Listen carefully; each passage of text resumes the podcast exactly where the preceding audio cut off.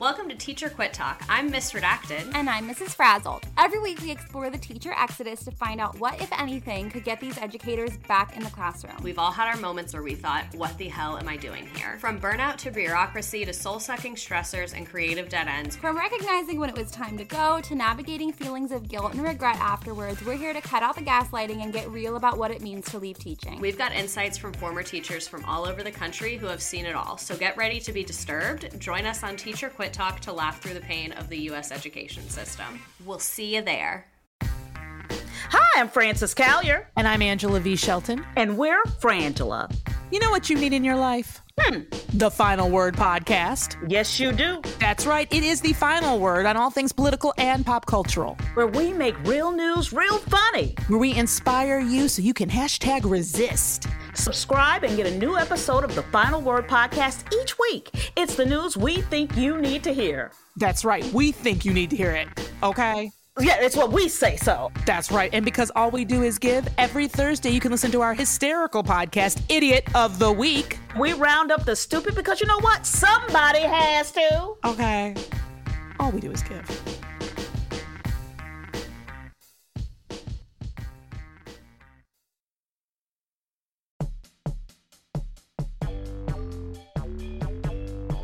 Дамы и господа, добро пожаловать в Привейл.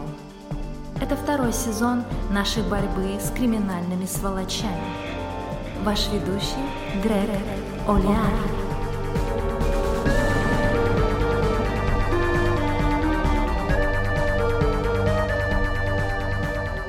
I'm Greg Olear. This is Prevail.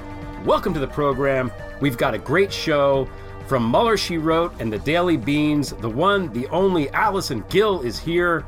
We're going to bring her on in a few minutes.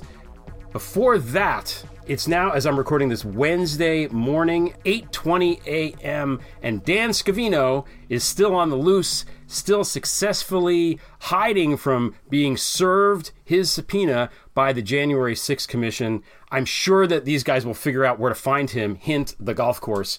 But in the meantime, um, I thought of a of a song parody, and I'm sure you guys are tired of hearing me sing this crap. So I've enlisted the aid of my wife, Stephanie St. John, who is a trained musical theater genius. So she's going to sing this dumb thing that I just wrote. Okay, if she can stop laughing.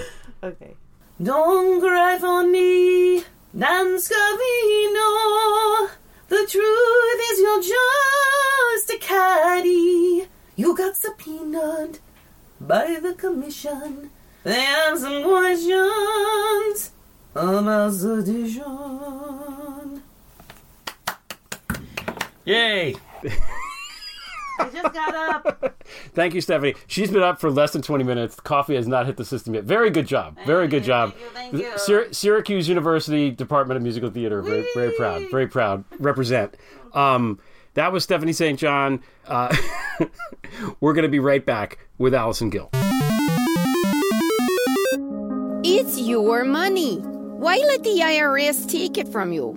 Or Interpol? Or your ex wife? When high net worth individuals park their wealth, they look to Switzerland, Jersey, Luxembourg, and the Cayman Islands, the Mount Rushmore of tax havens. But did you know there's a perfectly good tax shelter right here in the United States? The Pandora Papers raves. South Dakota now rivals notoriously opaque jurisdictions in Europe and the Caribbean in financial secrecy. It's true, yeah. Here in South Dakota, we have $360 billion in assets, the most secretive trust laws on earth, and the real Mount Rushmore. Why trust your trust with the foreigners? Bring offshore to the Black Hills, here in South Dakota. We're yours until the Sioux Falls. And now, back to the show.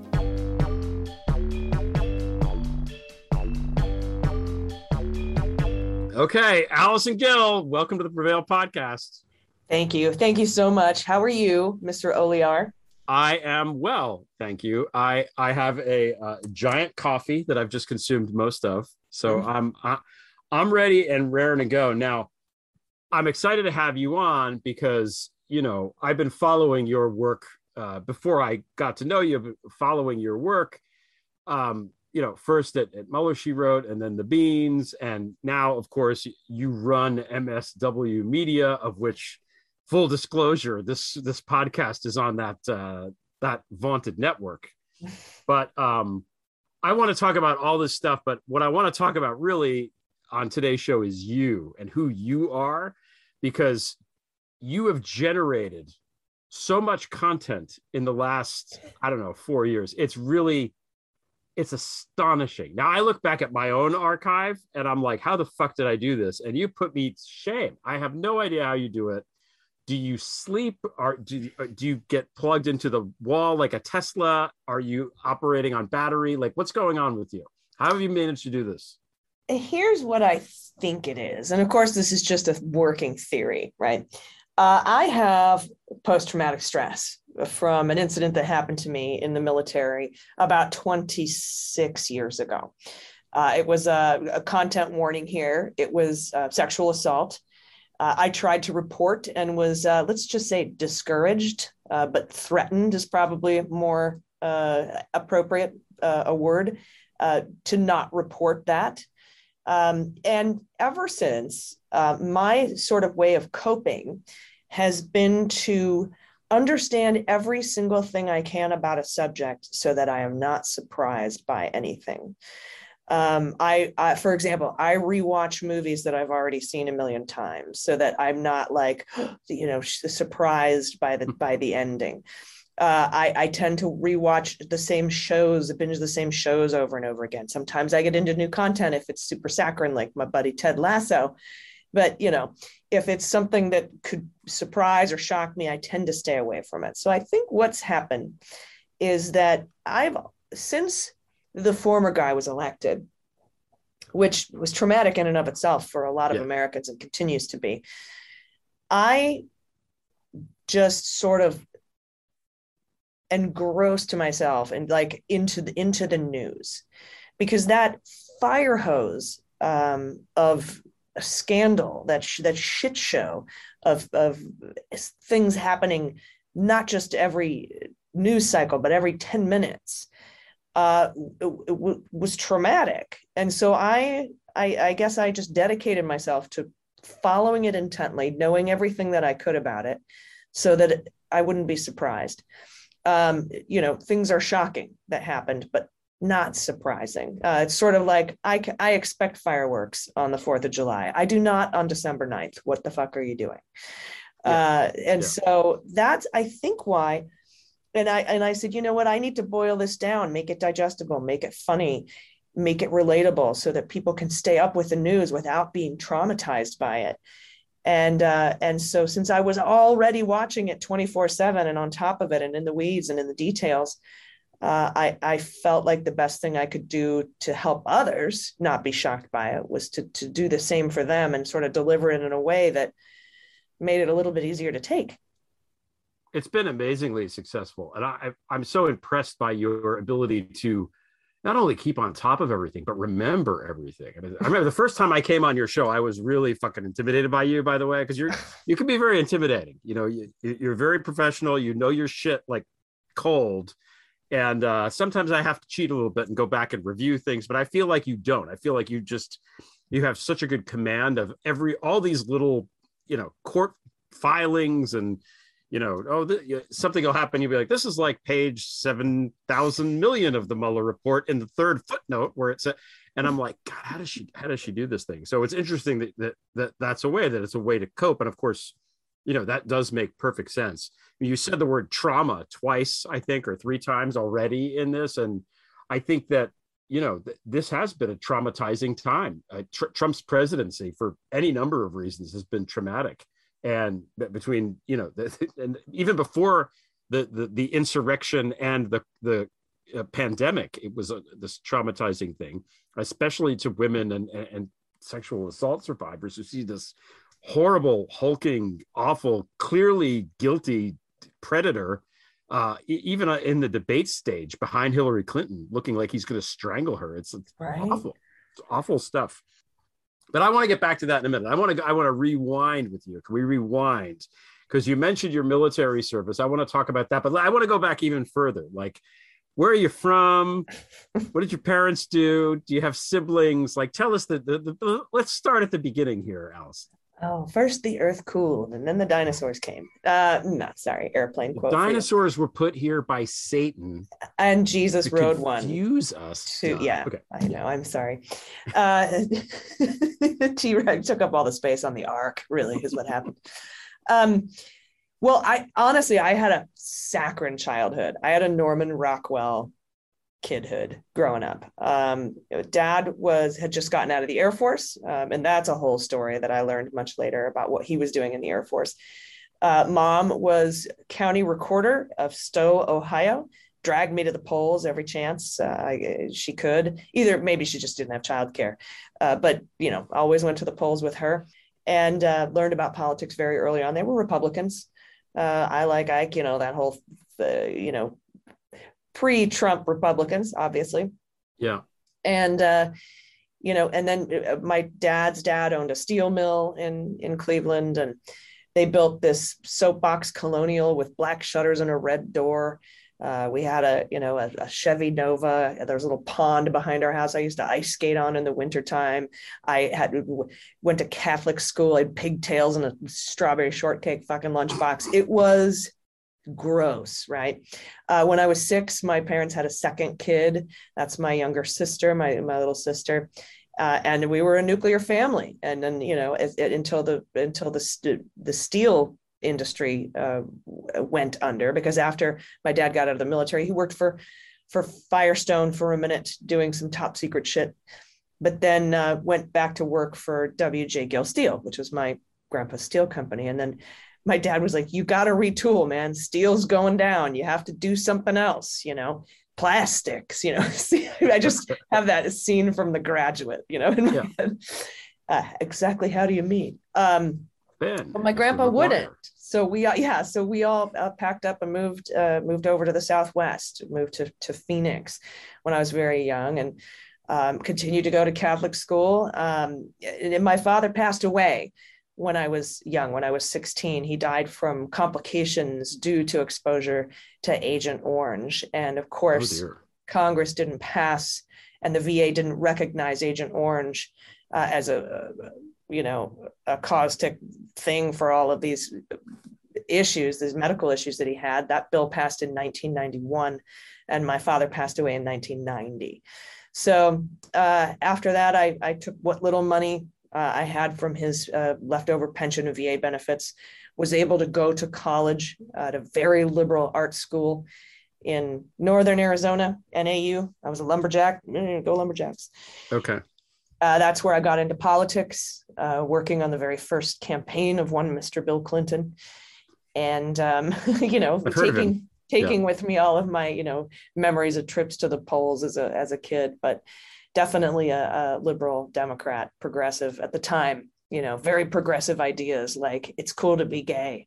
Uh, in 19- Saxophone, you know, the saxophone's coming back. It's all, yeah, it's all it's good. all yeah, it's all very so big. But that's now- that's sort of the beginning, right? That's the that's the beginning. That's the, that's the genesis of the thing. So okay, so it sounds the Ohio stuff sounds very much like a Bruce Springsteen song. You know, you you could totally get that get that go.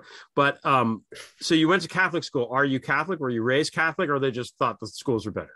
Uh, I was raised Catholic. Uh, my mom was uh, Lutheran, but became Catholic because my dad's parents were very Irish Catholic. Uh, although my grandma Gill uh, was a witch, also. I remember when um, I decided I didn't like Catholicism anymore. I was think I was 14 or something. We were doing that thing where we were telling each other around the dinner table what we were going to give up for Lent, and I was like, "This, I give up this. This is stupid." and my grandma took me aside, super Irish Catholic, and she handed me a deck of tarot cards. And she goes, Good girl, you know, patted me on the back. And she's like, You go read some books about drawing down the moon. Okay, bye.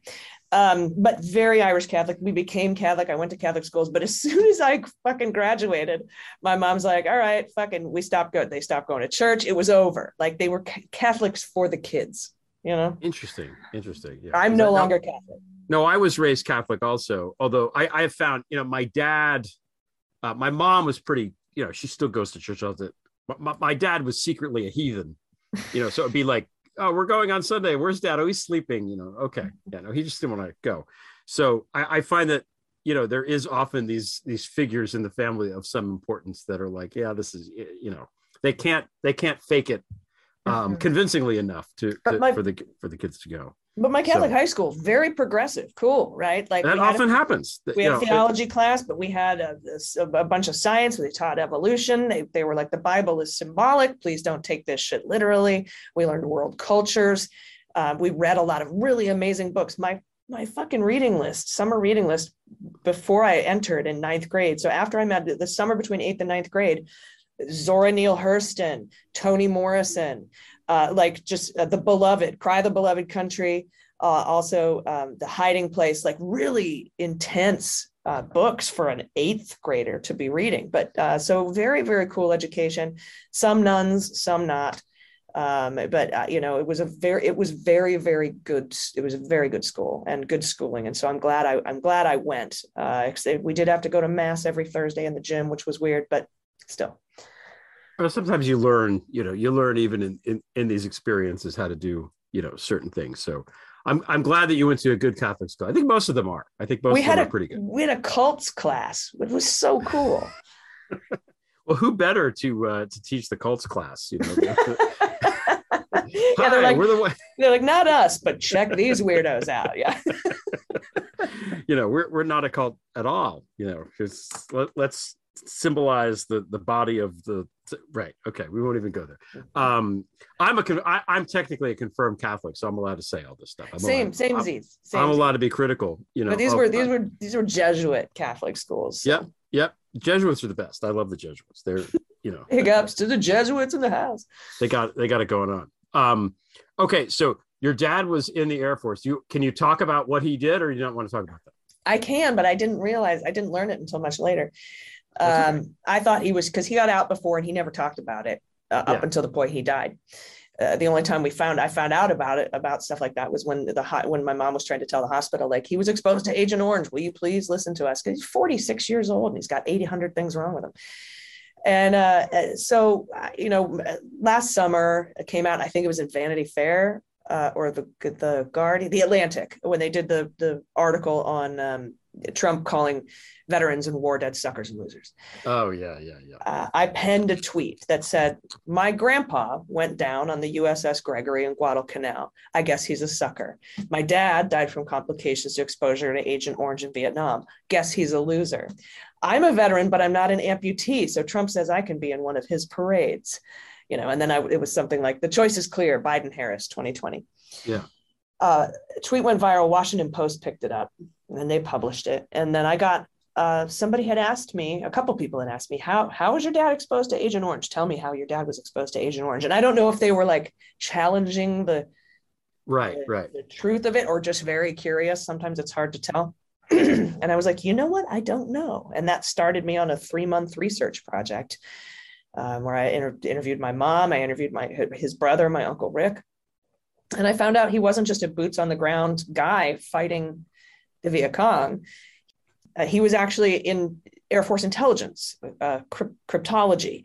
He was he had to take a six month intensive Russian learning program at Syracuse when he was, and he had to live with a Russian family for total immersion, and no one could know where he was.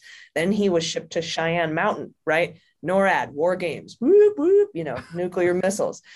Trained there and then stationed at Kunia in uh, Wheeler Air Force Base, Hawaii, three mile underground, you know, uh, signals intelligence hub for the Pacific, right?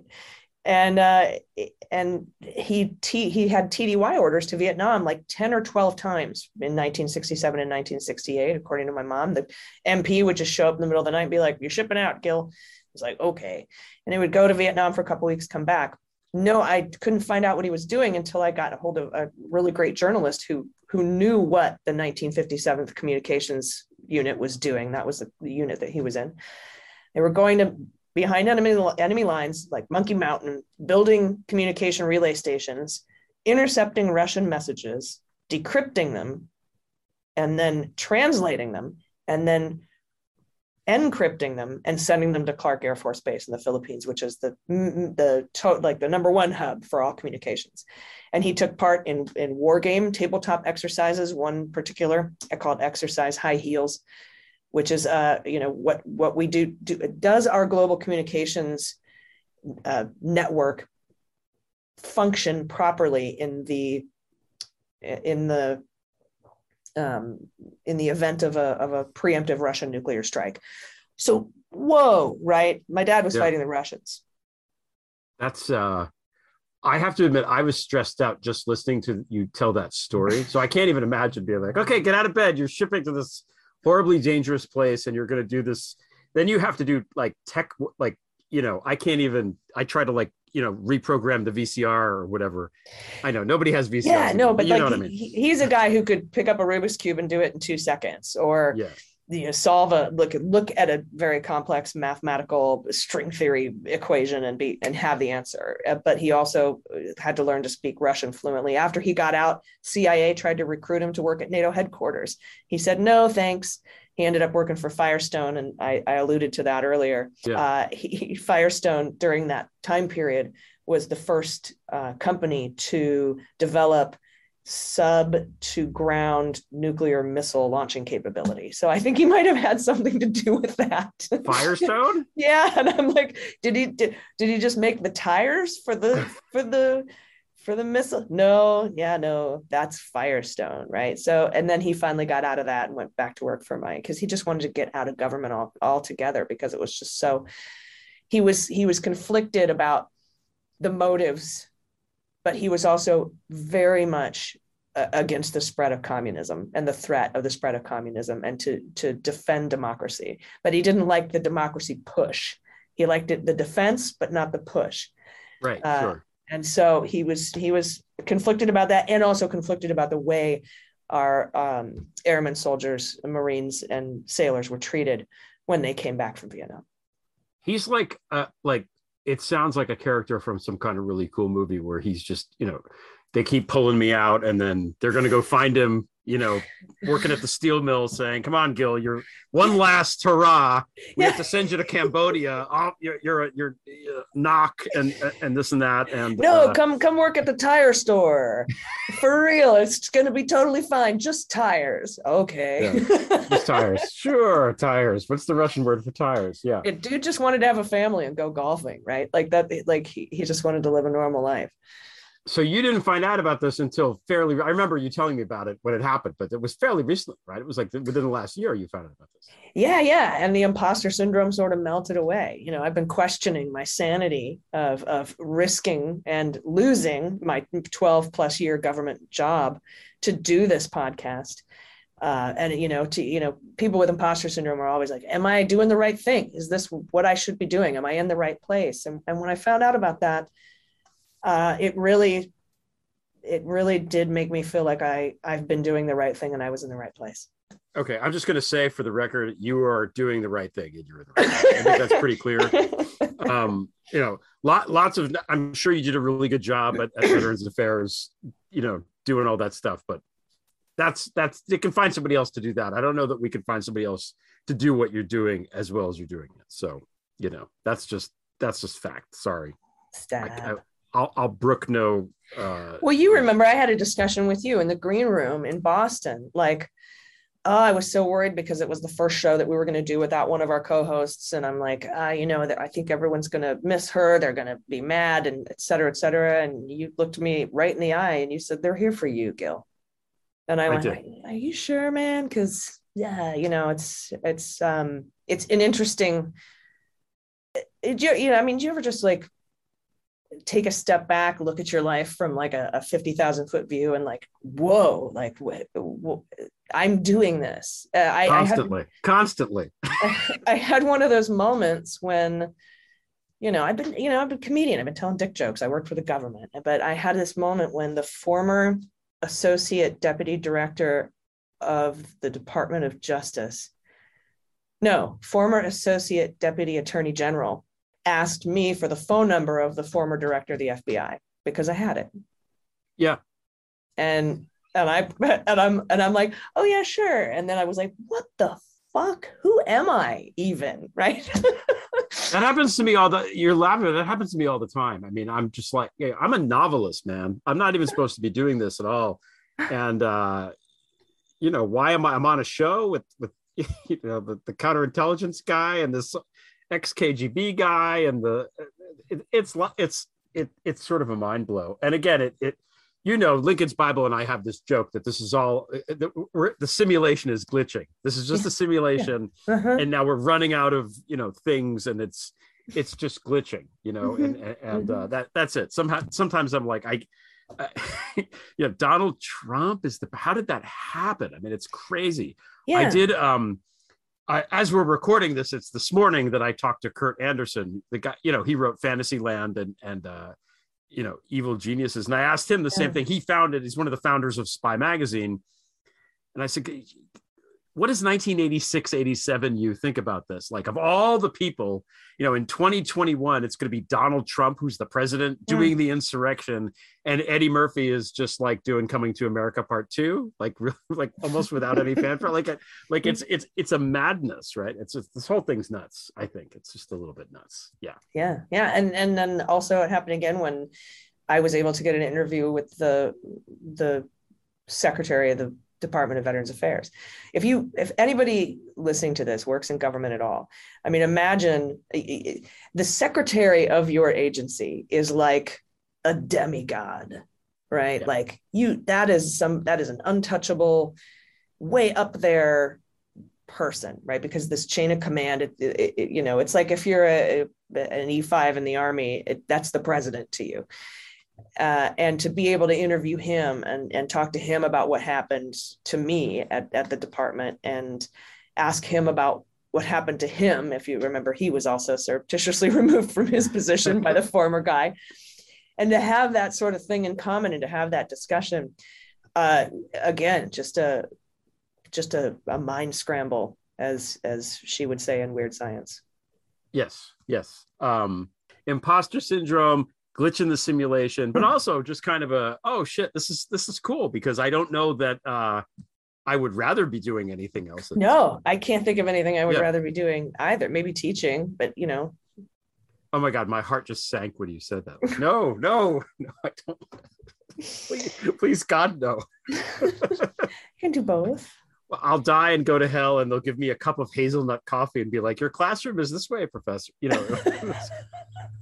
But you would look so good with with patches on your elbows on a court in a corduroy jacket and a pipe. I did it. I taught. I, I taught. I taught uh, as an adjunct creative writing, uh, undergraduate level creative writing for three semesters. I took yeah, that it class. It made me it a creative writing major for like 17 minutes.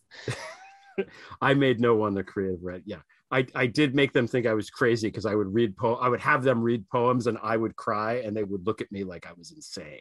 Uh, so. I will I tell you one thing. What, what, one sure way to destroy your ability to creatively write is to go is to write a doctoral dissertation.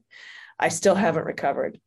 Um, yeah. I, I can't write anything fun or whimsical. It's all it's all very yes, analytical. It has to have footnotes, you know. You're, you're, you you can't. Although I guess now that you say you're, you're even your tweets have footnotes in some ways. But yeah, I, I think that I think that you can I think that you can manage. So, um, I have no idea where we are on time, but let's let's take a little break and we'll be right back with Allison Gill.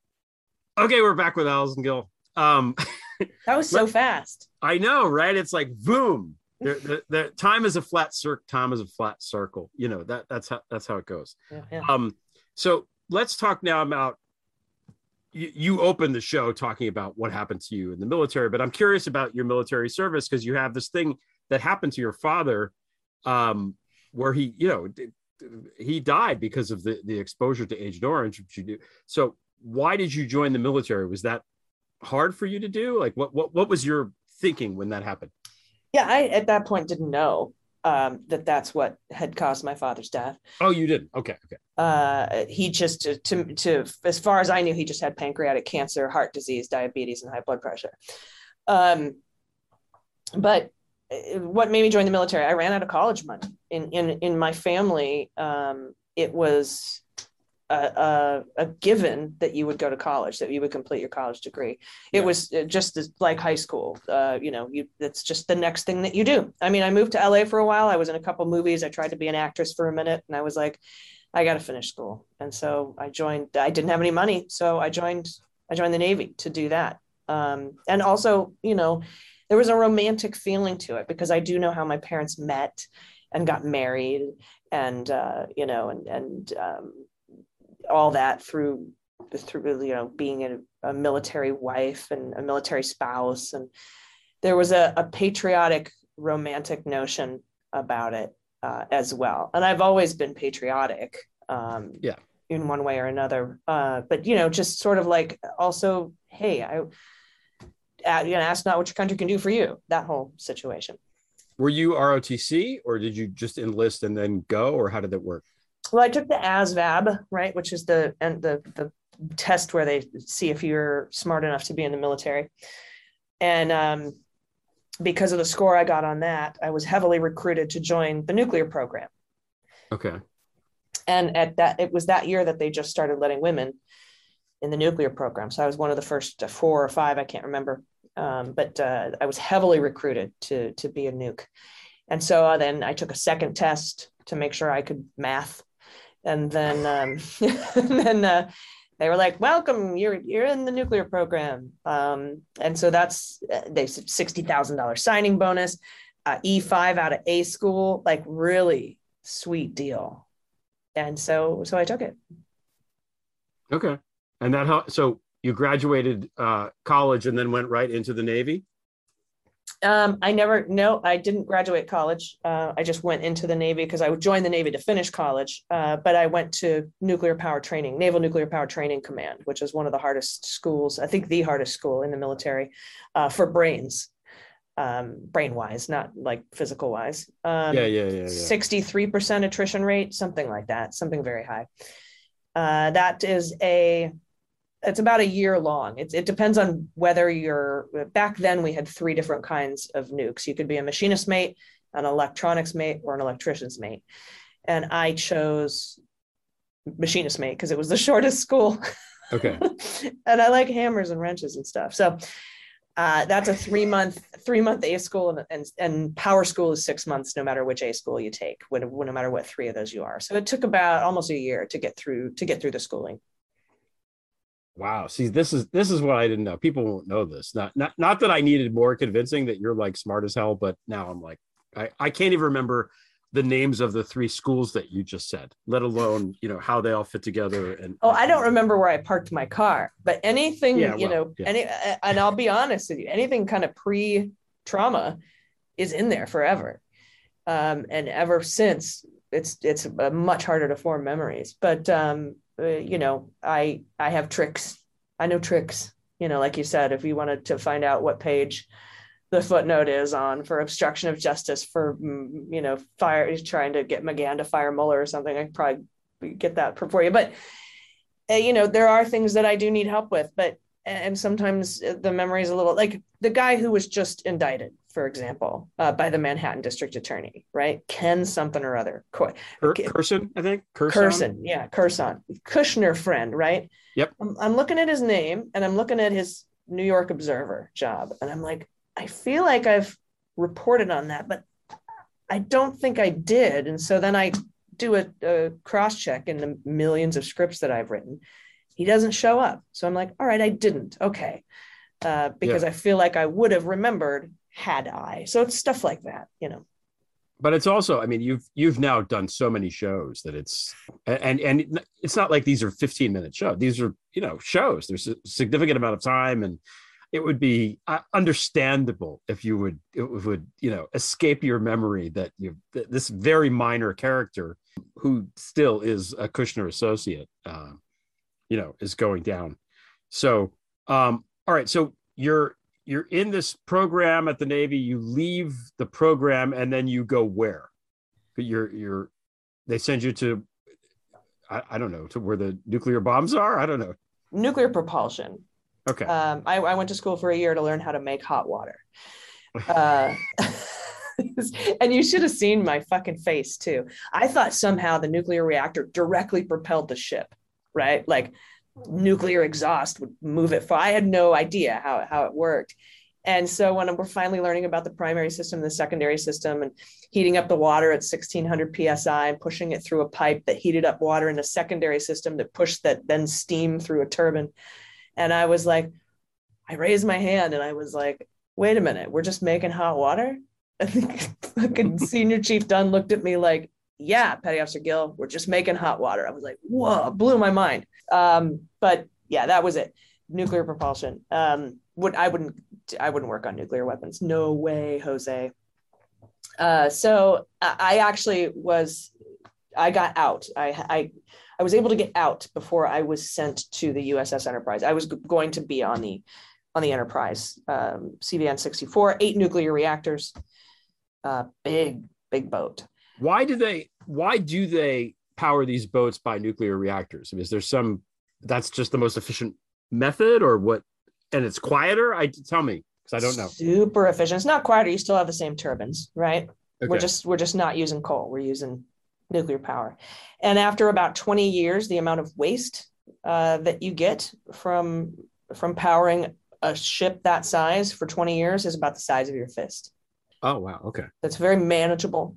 And we've never had an incident or an accident. Um, nucle- I'm very pro nuclear power if it's done right. Uh, I, I won't go in. And when I got, yeah, of course, when I got out of the military, I was heavily recruited to work at civilian nuclear power plants. I was like, you go fuck yourself. I'm not going near your civilian nuclear power plant.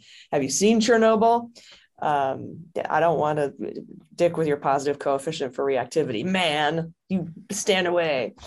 Uh, but the Navy did it right, and they seriously, there's never even been an incident, let alone an accident, um, in the nuclear Navy. It's safe, it's clean. The storage of the of the waste is uh, safe and clean and causes no harm. Uh, it's absolutely wonderful. Wow. Okay. See, this is something I don't really think about. You just think, oh, it's a nuclear submarine. Well, yeah, you know, it's just obviously it's a nuclear submarine, but I don't know. I don't know anything about how that stuff works.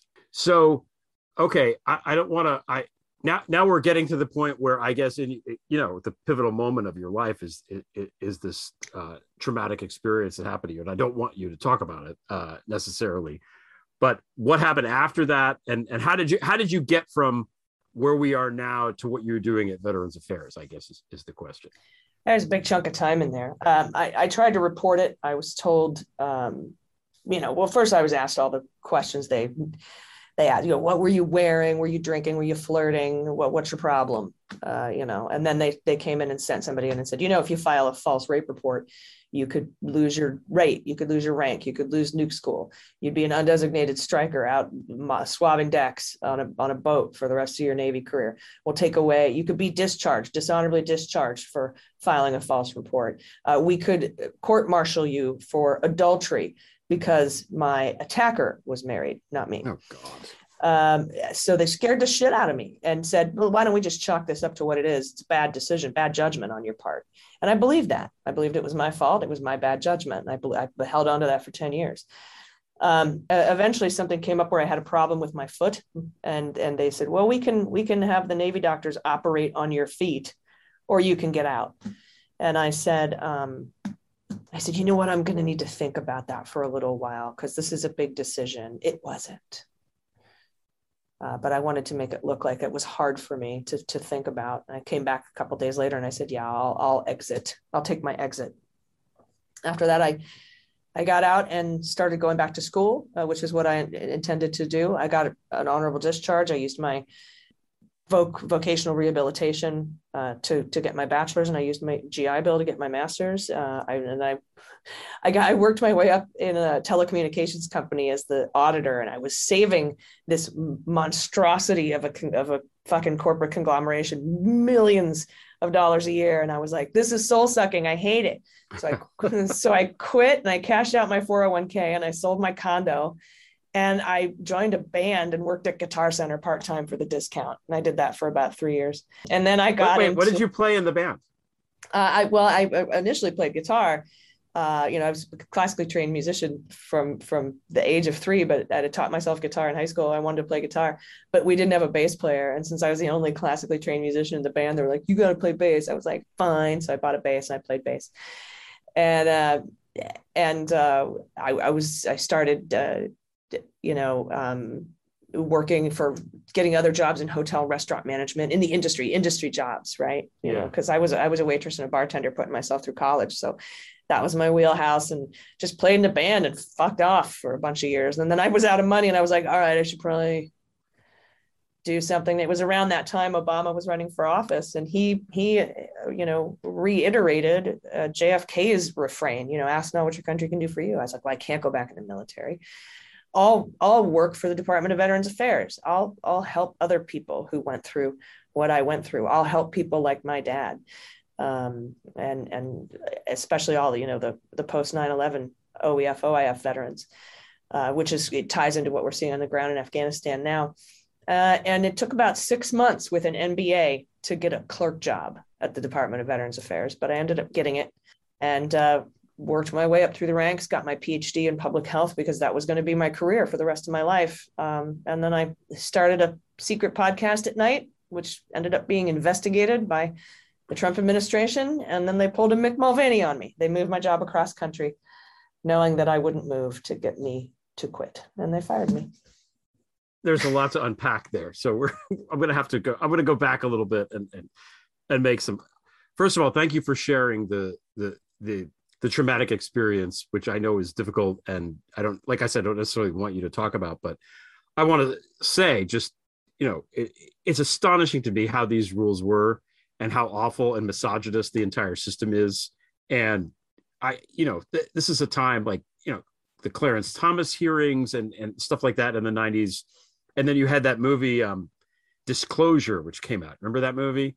And it's like it's the one demi moore michael douglas it's like the one example ever of sexual harassment where the the man is falsely accused it's literally it's never happened before so the idea that they would that they would have to tell you these things about like oh the false rape app- when does that that doesn't happen it's like complete but it happened. It happened all the time. Um, I mean, you know, the the bad part happened all the No, time because yeah. when they when they interviewed me for the Invisible War, which was the Oscar nominated documentary on military sexual assault, uh, I I told them my story, and then I didn't know how they were going to use my story in the movie, but I went to the film premiere, and it turns out I was used in a montage of many women and men who had the exact same things said to them, almost like it was a script, uh, even Yeah. down to the adultery charge because their attacker was uh, married.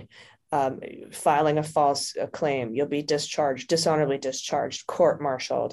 Um, you know, uh, same verbiage used uh, on, and that, I thought it was really skillfully done the way they they put that montage together in the movie to show that hey, this was the way, this was the way of it. Um, yeah the the threats and stuff but did that ever happen i mean i i wonder like were there people running around filing false claims all the time and getting charged with adultery no You no, know, the it- it- commanders it's a didn't want the didn't Yeah. want the rape on their on their watch. It's it's it's disgraceful and and awful. So i just want to say that you know for the record. Now okay so now i'm fascinated by this band thing too. So are you good? Are you are you a good guitar player? Or i know you play bass. Yeah. oh um here's a joke okay? Yep. so okay so this kid 16 year old kid comes to his dad and says um hey i need $20 um i'm gonna go you know it's thursday. I'm gonna go have a, a bass lesson the dad says great okay here, here's $20 kid goes the next week he comes back and he says uh you know dad uh, i need $20 i'm gonna go you know have my bass lesson the dad says great gives him the $20 the Thursday after that, the kid comes back and he says, "Okay, Dad, I'll see you later." And the dad's like, "Well, don't you need you know money for the lesson?" He's like, "Nah, I got a gig." That's it. That's the joke. That's So- very funny. I once I once I picked up the bass, I could play it, you know. Uh, but I did I did take lessons. Uh, I I did, you know. I, it, you can always be better. Um, everyone can always be better. Uh, but you know, my my influences were like, you know, Kim Deal, you know, Yeah. of the of the Pixies, and and I ended up being the New Order, Joy Division. I ended up sort of being a guitar, a, a obvious guitarist with a bassist because I had all these bass solos and you know, playing high up on the neck, doing melodies and stuff like that. we I used to when we were in um in high school, like having these battles of the bands were kind of a big deal, and everybody would, you know, a lot of kids that were really great guitar players, and sometimes like that. They'd get one of these guitar players to play bass, and we'd be like, "No fair, guitar player." Mm. That's it, you know, because Yeah. it wasn't fair. The rest of my band was awful, but you can actually hear it. I think it's on Spotify. It's on Spotify. What is the name of this band? The uh, band is called Velvet Tongue, and the album is called Cassette. Okay, it's clever. Velvet Tongue cassette. Yeah, All and then in and then I put out a solo album in 2006 where I did all the instrumentation, uh, except for the drums. Uh, my a friend who's a drummer for White Buffalo did the drums. His name's Matt Lynott, uh, and that album is just by Allison Gill, and it's called Prophet Flower, P R O P H E T, Flower. Also on Spotify, so you can hear what I listened to The Cure a lot when I made, put that album out. Okay. and then when and then when we did uh when we did the velvet tongue stuff i was very very into pavement and the pixies uh but please don't judge me on, on the drummer the drummer was terrible Okay, I'm gonna go. I'm gonna play the drums right now and judge you on the. No, I'm kidding.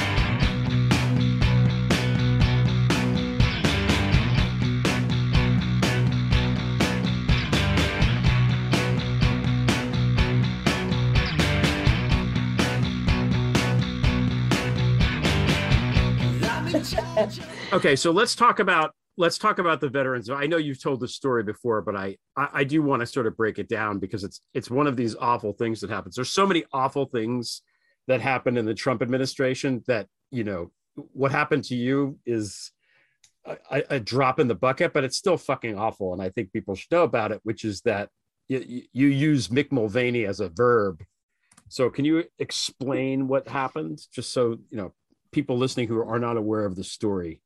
Yeah, well, the- the imposter syndrome raises its ugly head again right? I i was really I, I was like nobody cares about my show. Nobody's listening to my show.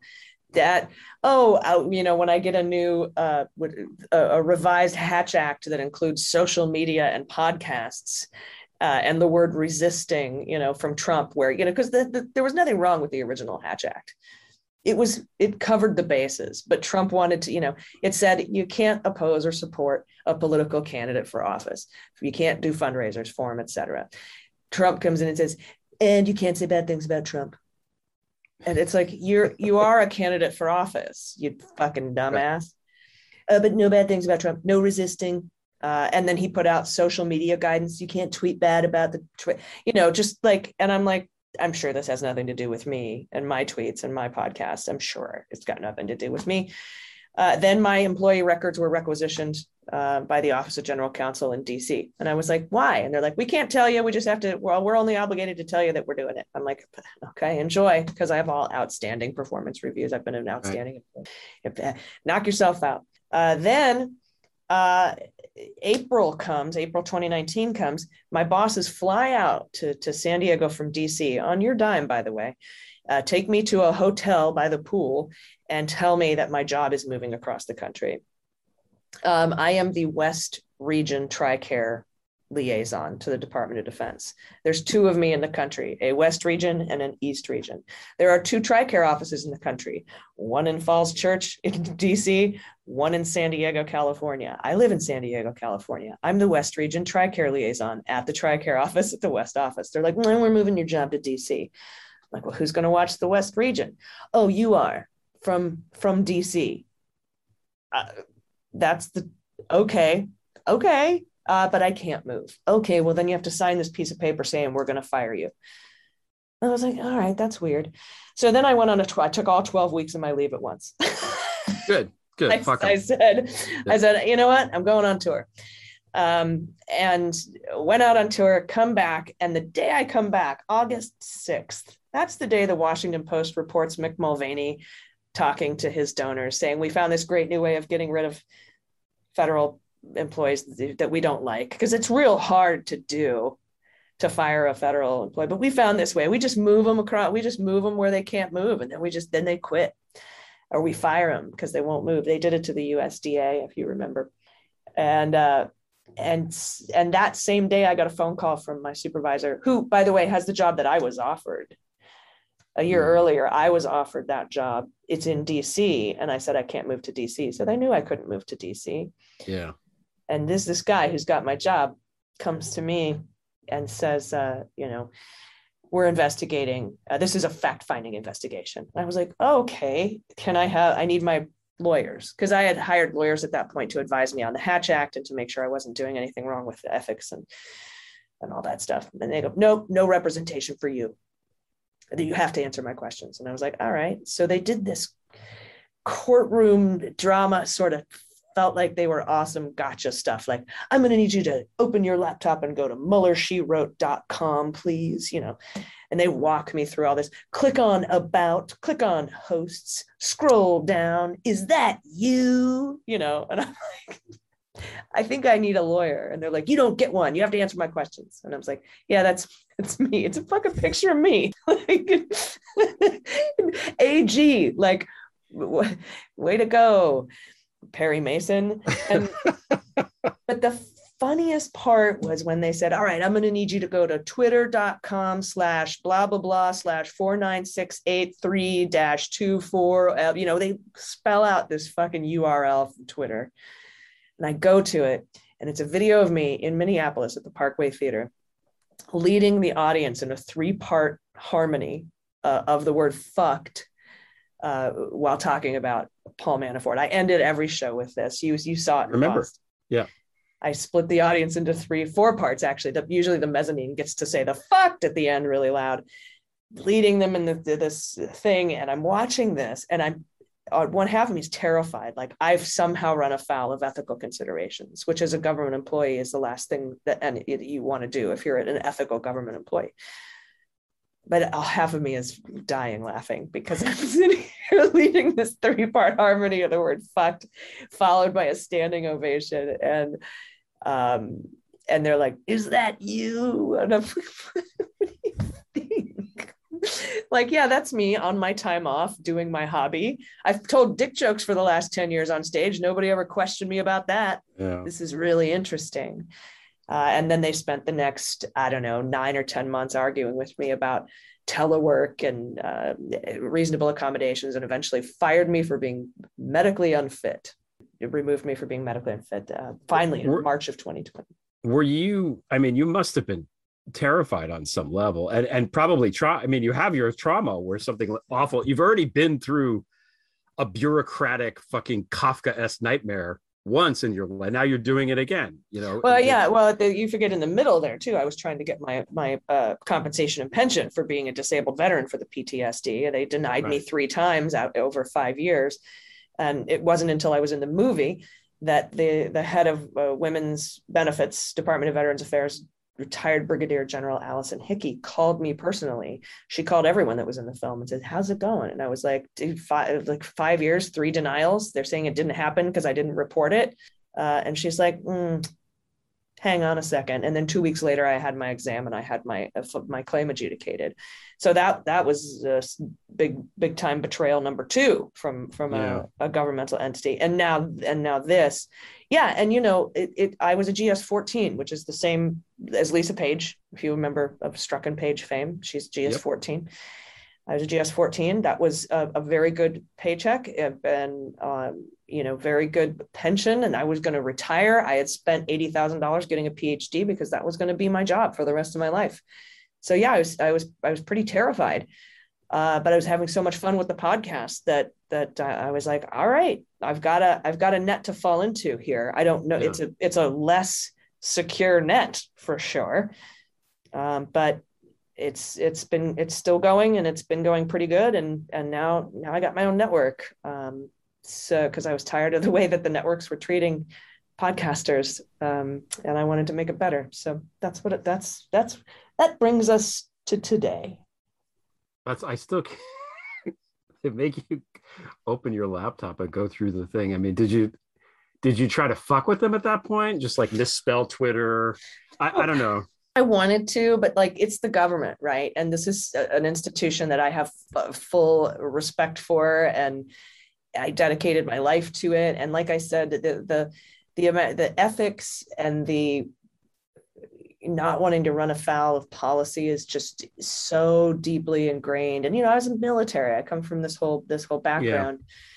And it's wanting to be on the right side of things was so important to me that I spent pretty much any additional extra money that I had from from the podcast on making sure on lawyers to make sure that I wasn't doing anything wrong because it's that important to me. I, I didn't tell my story until a year after I had been removed from my job because I wanted to put enough space between me and it so that it didn't look like I was profiting off of my off of my government um, right. my time in the government. I never gave my name. I never gave my title. I never gave my agency. Uh, I did everything after hours. I had if, if, if I needed a tweet to go out, somebody else would send that tweet out if it was during if it was yeah. during hours. So, you know, working forty hours a week during the week, packing up on a Friday night, traveling to a city to do a live show, coming back before you know I had to go back to work on on Monday morning and doing everything in the evenings and on the weekends. It was it got it got it got really tough. So and you know uh, I'm ultimately glad that that things ended the way that they did. I think it, it worked out for the best. Do I don't think, think that, I would have been able to quit myself. Do you do you think that the guy that was there doing this ridiculous, stupid interrogation of you realized what a fucking dipshit he seemed like at that time, or or was there no self awareness? Like, Probably. did he seem guilty at all? Uh, you know. No, and I did find out later that the Office of General Counsel was assisting him in the investigation and advising him, and uh, further found out through a FOIA request that uh, that they were monitoring my social media activity at the secretary level, at the secretary of VA level when Wilkie was in there. Wow. Yeah. Wow. That's nuts. It, it's uh Mulvaney looks like um you know the Nazi from Raiders of the Lost Ark he does. before his face gets melted, and Wilbur Ross is after the face gets melted. It's the same Nazi yeah. in different stages of melting face. Yep. Yeah. yeah. That's actually so. how I refer to Mick Mulvaney in in my in my book that I'm working on. Oh yeah. T- it, can, can you talk about that now that you've teased it, or do, am I going to have to go back and delete that part? No, no, it's totally fine. It's totally fine. What is this book of which you speak? Ah, yeah. Uh, working on a book um, about justice and how we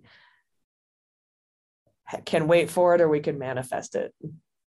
You said manifest it. I was going to say you, you can manafort it.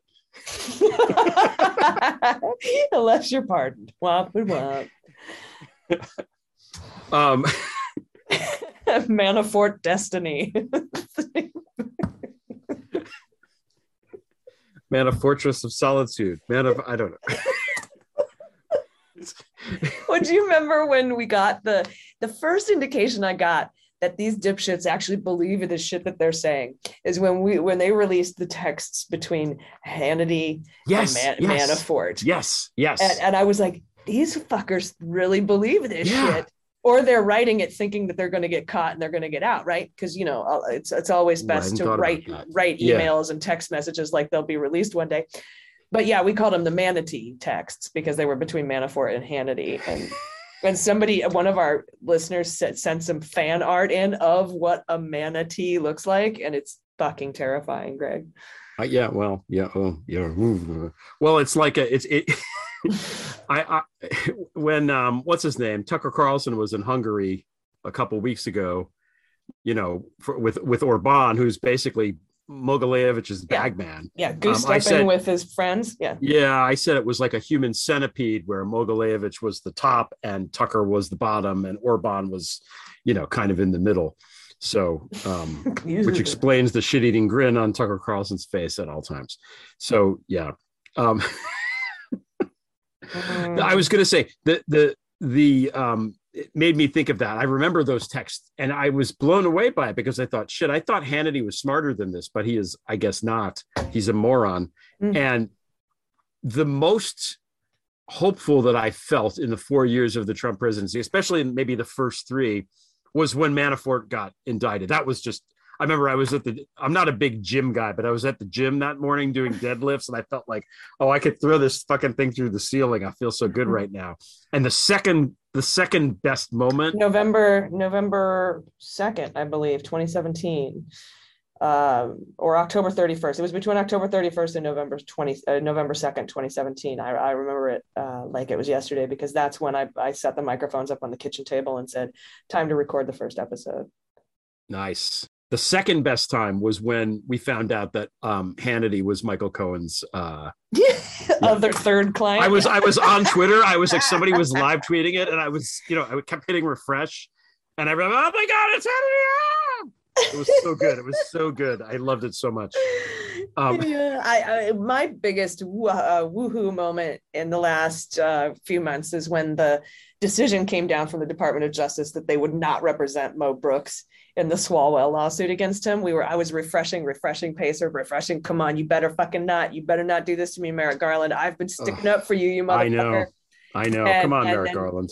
Bam, he did the right thing. And I was like, oh God, thank you, thank you. Thank you for giving me a little bit of a cushion because I've been a pinata for you for the last fucking month because of his decisions on Lafayette and E. Jean Carroll.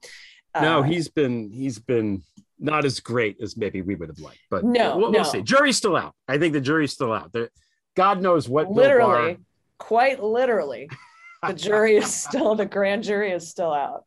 Exactly. So okay, so when is this book coming out? Or you, did you write it yet? What's your what's the deal? The proposal is almost finished. Uh, I'll be shopping it around. Um, uh, I think Mary Trump has uh, been kind enough to to do a blurb for me, along with Andy McCabe and uh, a bunch of uh, really amazing uh, people that I've been able to interview over the years. So I don't think I'll have a problem selling it, um, but we know we'll see how it goes. We'll see how it goes. If it's not so sold it's not, yet, hmm? it's not an imminent release. Then I'm not really. Yeah, no, it's no, yeah, it's going to be a while. And I'm writing a one woman show to do um, a book tour with it, um, and that's that's my next big thing. And then once that's done. Uh, I want Bill Maher's job. That's ooh, oh, that would be so good. That'd that's my vision. Good. Somebody else should have that job for sure. The the um, what was I going to say? Publishing. This is this is my stock joke, but publishing moves so slow that Al Gore shot a documentary about it melting. That's the that's you know that. Just prepare yourself. As a guy who who has a couple books out, it just it's it's it, it's astonishing how you think you think that the wheels of justice move slow. Let me tell you about publishing. Woo! Mm-hmm. Yeah, Ooh. I've heard. I've heard. Molasses, man, molasses. Okay, so um, yeah, I think it's been about an hour. So here, I'm going to ask you one last question. What's the deal with this red dress? Because you were talking about this red dress. It's a piece of art. You have all these good pictures up of it. What was the deal with that? Um, wh- what were you doing that you were wearing that red dress?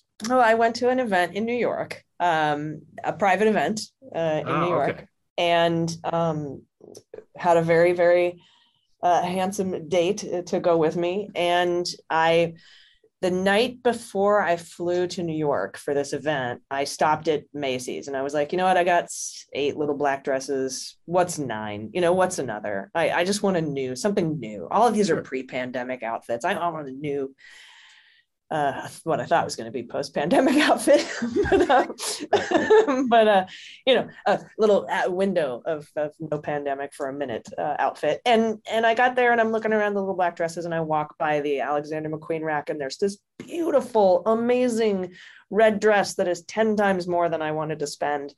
Uh, but I couldn't stop thinking about it as I'm trying on these little black dresses. And then I was like, you know what? I'm just going to try it on. I'm just gonna try it on. And uh, I tried it on, and I was like, like, like uh, crepuscular rays came through the dressing room, and the choirs sang, and I was like, I can't. And I was like, I can't, I can't.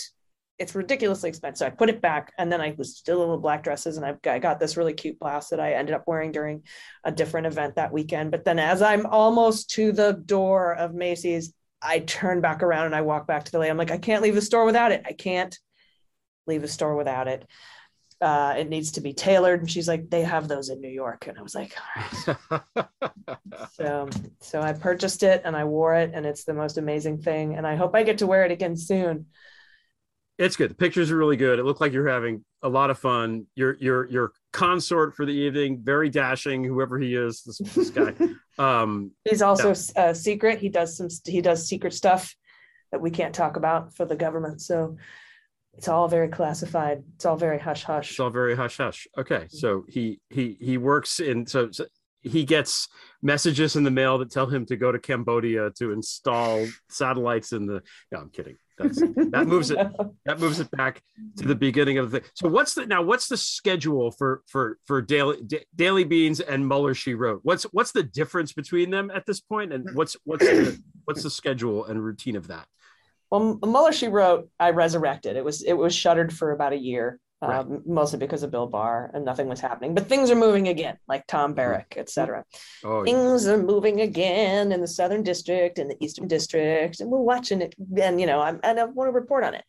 So that comes out every Sunday, every week, and then Daily Beans comes out every weekday morning, um, the first thing in the morning. And then I have the MSW Book Club where I go through different books. Right now, we're doing uh, Hatchet Man by Elie Honig, and um, and then uh, usually I always the, for the last episode I have the author come on and answer questions that people have that have arisen during the the first six or seven episodes of the series. Uh, that comes out every Sunday as well. And then, of course, I have Cleanup on Aisle 45 with Andrew Torrez, which is everything. That's just what it sounds like. It's what we're doing, what, what the Biden administration is doing to clean up on aisle 45. Uh, so those are the, the four shows that I currently actually participate in. Um, and then, of course, we have amazing shows like yours on the network. We've got uh, Justice Matters with Glenn Kirshner. We've got On Topic with Renato Mariotti. Yeah. Um, it was just a, and we're bringing more on every day. We've got um, The Way We Win with Swing Left is now a part of the group. We have so many. I can't, I can't, I, I, I know I'll leave some out if I try to name them all. um no it's a great and okay we were talking before about being like holy shit like when i go look at the page and i'm there with all those people i'm like holy shit man this is this is good stuff it's good stuff um Frank Figliuzzi, the bureau, right? Like I'm, I'm, so- I'm so intimidated by his artwork. I'm like, oh, ooh. he's intimidating but he, i was on the i was on Zeb's show with him once he, he's the nicest guy and Yes. um you know and i was it, i very rarely get nervous when i do those shows and i was terrified. And then it turns out there was no reason to be because he's super nice. Um anyway uh so your twit what what you have th- what a bunch of different twitter handles but it's uh, Well, since I've been able to come out as myself um, after you know hiding as AG for a very long time, I'm now my personal Twitter is at Allison Gill, two L's and Allison, two L's and Gill. There's the good old at Mueller she wrote, which is my main tweeting device Right, for right. for all things news and threads and speculation. And uh, of course, we have at Daily Beans Pod, which is uh, where you can get all the, the shows and and uh, little audiograms and news for coming out that's coming out from the Daily Beans. So those those are the the three main ones. and I will put them on the you know the little page and thing that I write to accompany this um, when it drops. So um, Yeah. So if you want my if you want my news news uh, analysis of the news, Mueller she wrote, and then if you want my personal what shit's going on in my personal life, at Allison Gill. You want both. Everybody listening to this wants both. I think I think it's safe to assume. So okay, so the word GIF, how do you pronounce that? Jif. Oh my God! I thought you of all people would say, would say GIF because then your last name should be Allison Jill. That's all. That's I thought of it right before. No, you're in, you're incorrect. It's it's it's Jif. I was like, she must pronounce it the same way that her last name. Anyway, that's all. A stupid joke. Okay. And just because the first word is graphic doesn't mean it has to be a hard G. We call the uh, select um, Senate Committee on Intelligence sissy, not SICKY. Um, so it doesn't have anything to do with you know whether it's a hard G or a hard C in the word as to what, how we pronounce it in in in the acronym. And uh, there's a lot of different examples of that.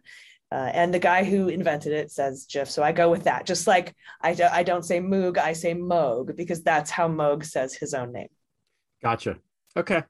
Um, so Allison Jill, no, Allison Gill, thank you so much for joining me. This is really fun. Thank you for being so so forthcoming about all your personal stuff because I know it's hard sometimes to talk about that, and I appreciate it. I know the listeners appreciate learning more about you and really just a remarkable job that you've done. I mean, it, it again, th- these are four going on five now, completely fucked up years, and you've really helped me and a lot of other people uh, make sense of it all and, and and keep everybody honest and and let us know what what's going on. And it's it's such a valuable service that you've been providing and continue to provide. And and uh, so thank you for that. Oh man, you're welcome. I, I don't even know.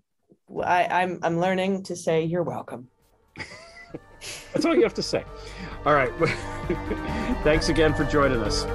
Thank you, and thank you for all The your The Prevail theme song is by Matthew Fossa. We'll see, we'll Sophia see you soon, I'm Terashenko sure. provided the Russian introduction. Voice talent is provided by Tally Briggs, Signet Della, Stephanie St. John, Brett Petticord, Ryan Byrne at History Falls Apart, and me. Thanks to Allison Gill, Molly Hawkey, Kenai Williams, and everyone else at MSW Media. Please subscribe to the Prevail website with updates every Tuesday, Friday, and Sunday. Your $5 monthly subscription funds the site and the podcast. Visit gregolear.com to learn more. Thanks for listening. Drive safely. Don't forget to tip your server. Until next time, we shall prevail.